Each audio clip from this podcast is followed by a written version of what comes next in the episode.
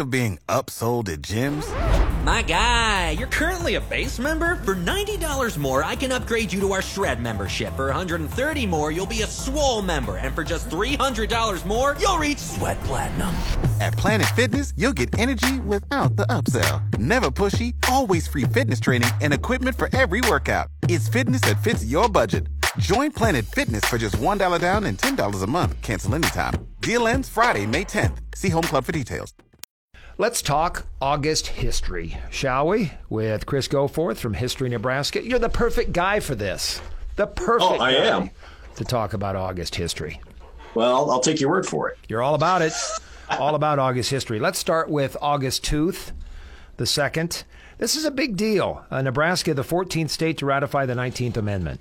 Yeah, this happened in, ironically, 1919. The 19th Amendment was ratified by Nebraska. It was the 14th state to ratify the 19th Amendment to the U.S. Constitution. And if you don't know what the 19th Amendment's all about, that is the amendment that gave women the right to vote. Now, here's the interesting thing. It wasn't just a carte blanche, all women. I mean, I think that's a lot of, there's some misconceptions sometimes when people hear about that, because there were still some issues that involved voting rights in the United States. And we encourage people to learn more about it. And you still can at the Nebraska History Museum right here in Lincoln. We have our nationally award-winning exhibit, Votes for Women. It's on display right now until the end of this year, because with, you know, the pandemic and everything, you know, we didn't feel it was fair to close it down when it was originally supposed to close down, which was at the end of 2020. So we did keep it open. And we encourage people, if you want to learn more about women's suffrage in the United States, and more specifically Nebraska's role in that story, come out to the museum, check it out. And you can also learn about some other cool things that we have on exhibit as well. Now, speaking of the exhibit, let's point out that Nebraska history abiding by all CDC guidelines, protecting the guests as much as possible. Yeah, so you'll see that our frontline staff will be wearing masks. We've been doing that since, you know, day one of any mask mandate. And even though there are no mandates right now, we decided it was important to continue to protect, especially the children that come into the museum, because we know that a lot of children that visit, they're not able to get the vaccine yet. So we do our best to make sure that our guests feel comfortable. And we certainly hope that people do feel comfortable coming in and learning about Nebraska history right here in the museum in Lincoln. Chris Goforth from History Nebraska. Now, full disclosure on my part, I have never been to the Czech Festival. Oh, the Czech Festival in Wilbur. Never. It's a Nebraska institution. I know. And you just never been. I know. You just missed it. Yeah, the first one happened August 4th of 1962. So, I mean, we're talking about a Nebraska staple by this point. The first annual Czech Festival wrapped up, in fact, on August 4th of 1862. We don't know how many kolaches were consumed that day, but I think, this year, I'm sure it was quite a few. But who can turn down a kolache? I hear you went with kolache as opposed to kolache. Tomato. I don't know. I've heard. Perhaps a listener out there can make sure we're pronouncing it correctly. I'm not Czech. I'm Swedish. If it has to do with fish, maybe then I know about it, being Swedish. But kolaches, it doesn't matter though, really, how you pronounce it. They still taste great. They still taste amazing. Yep.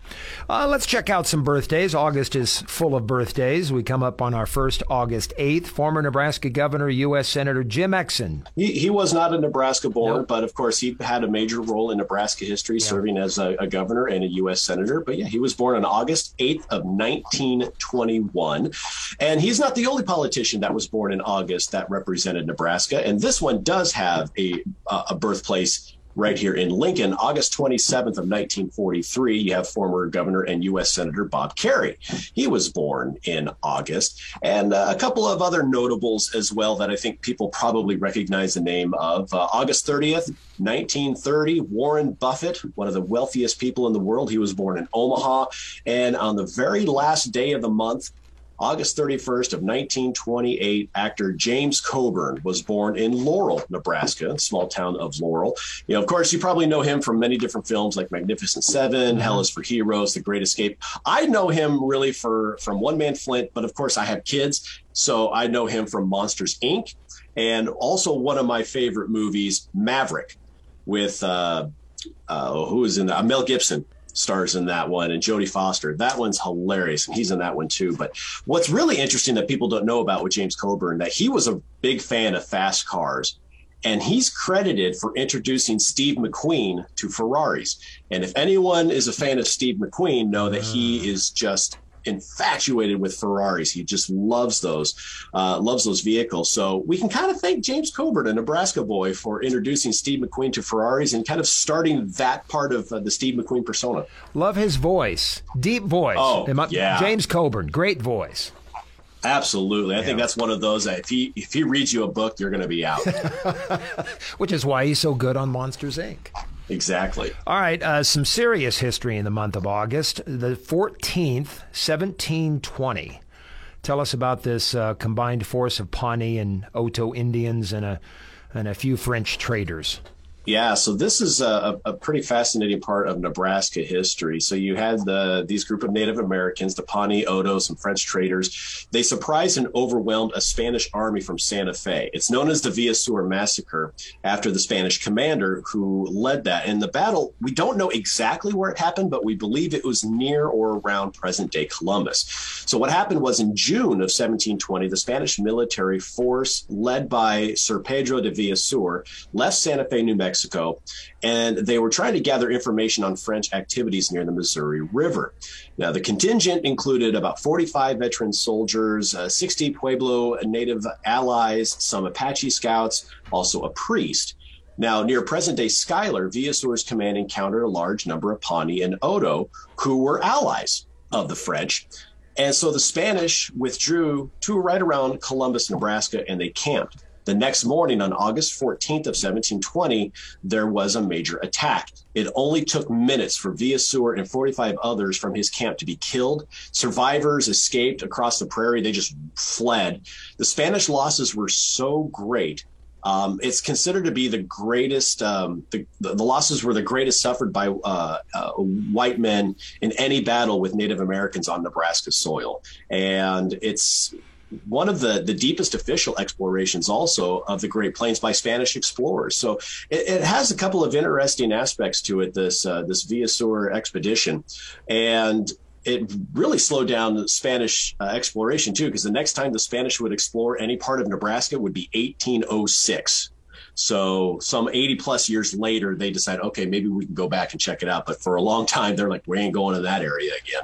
I was really amazed when I learned about the Spanish involvement in parts of Central America and South America, for that matter, and didn't realize until just recently just how vast the Spanish were in moving into uncharted territories and in countries and areas of the world where there were already people living. I'm thinking of my experience in Peru with the Spanish and the Inca. And here we have Spanish in what is now Nebraska. I mean, they were all over the place. They were all over the place. They were looking to expand their empire. And, of course, many other countries were as well. And you find a lot of these conflicts occurring. And Nebraska, surprisingly, is no stranger to that part of history. Chris Goforth from History Nebraska. There is a date. Anyone who was around August 16th of 1943 probably heard the uh-oh or the oops that went on from the U.S. military when they accidentally dropped bombs on a Nebraska community. Yeah, and if you lived in Tarnow, Nebraska, you were probably a little bit more freaked out than oops or uh-oh. At least the bombs turned out to be practice bombs. Yeah. Let's make sure that's clear. They were being dropped during a night training mission. The crews mistook the lights of Tarnow to be the lighted bombing range that was a few miles south of Stanton. So they just got completely confused as to where they were. Two planes dropped the bombs between 4 and 4:30 in the morning.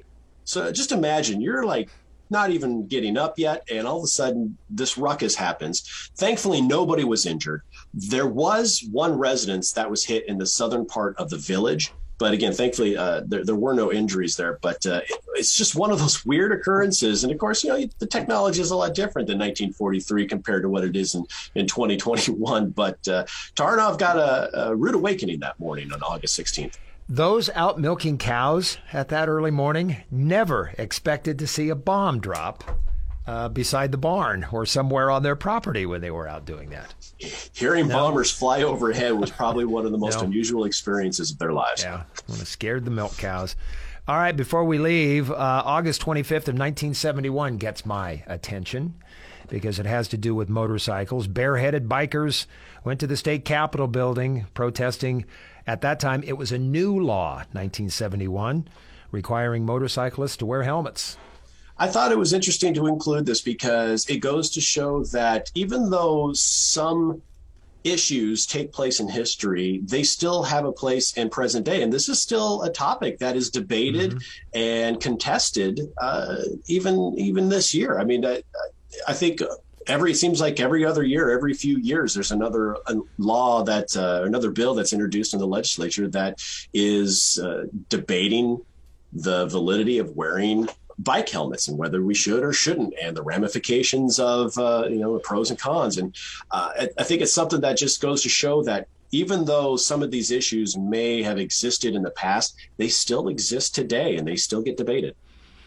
And in my network with bikers, it's about 50-50 split. I still hear those who will not leave without a helmet, and I still encounter those who can't wait to cross a border of a state and peel that helmet off and let the hair fly. Or in a lot of cases with baby boomer bikers, just bareheaded.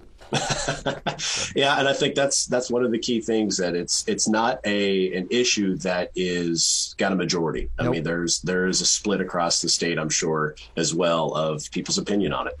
Hey, Chris, just a few minutes left. Recently, there was a noteworthy ceremony at Chimney Rock, and you were there. Take a few moments just to go back there and tell folks about it. Yeah, so earlier this last month in July, we had a special grand reopening of our Chimney Rock Museum out near Bayard, Nebraska, in the Panhandle. It was a special moment for us because we closed down the Chimney Rock Museum at the end of 2019 with the expectation that we would have the renovations completed by the beginning of the tourist season of 2020. Well, we all know what happened in 2020, and it really threw our entire schedule off. We had fabricators that were shut down. We, of course, never really got a chance to do a special opening because of the pandemic. And we did a soft opening at the end of the tour season last year in 2020. So this was our opportunity to really celebrate this great milestone. We had completely renovated exhibit space. We expanded the building, added an education center for classrooms to come to visit, and added more interactives, and just made the experience at the museum overall more engaging, more fun, and more educational, so that people coming by, even though, I mean, you can see Chimney Rock, you don't have to, pay for the views. The views are for free, but understanding and learning the history and its role in not just U.S. history, but Nebraska history and the Oregon Trail and Western migration in this country really is fascinating. And how Chimney Rock's story fits into that overall story is quite remarkable. And we encourage people that if you're not able to make it this year, because, of course, school's going to be starting up very, very soon here in Lincoln.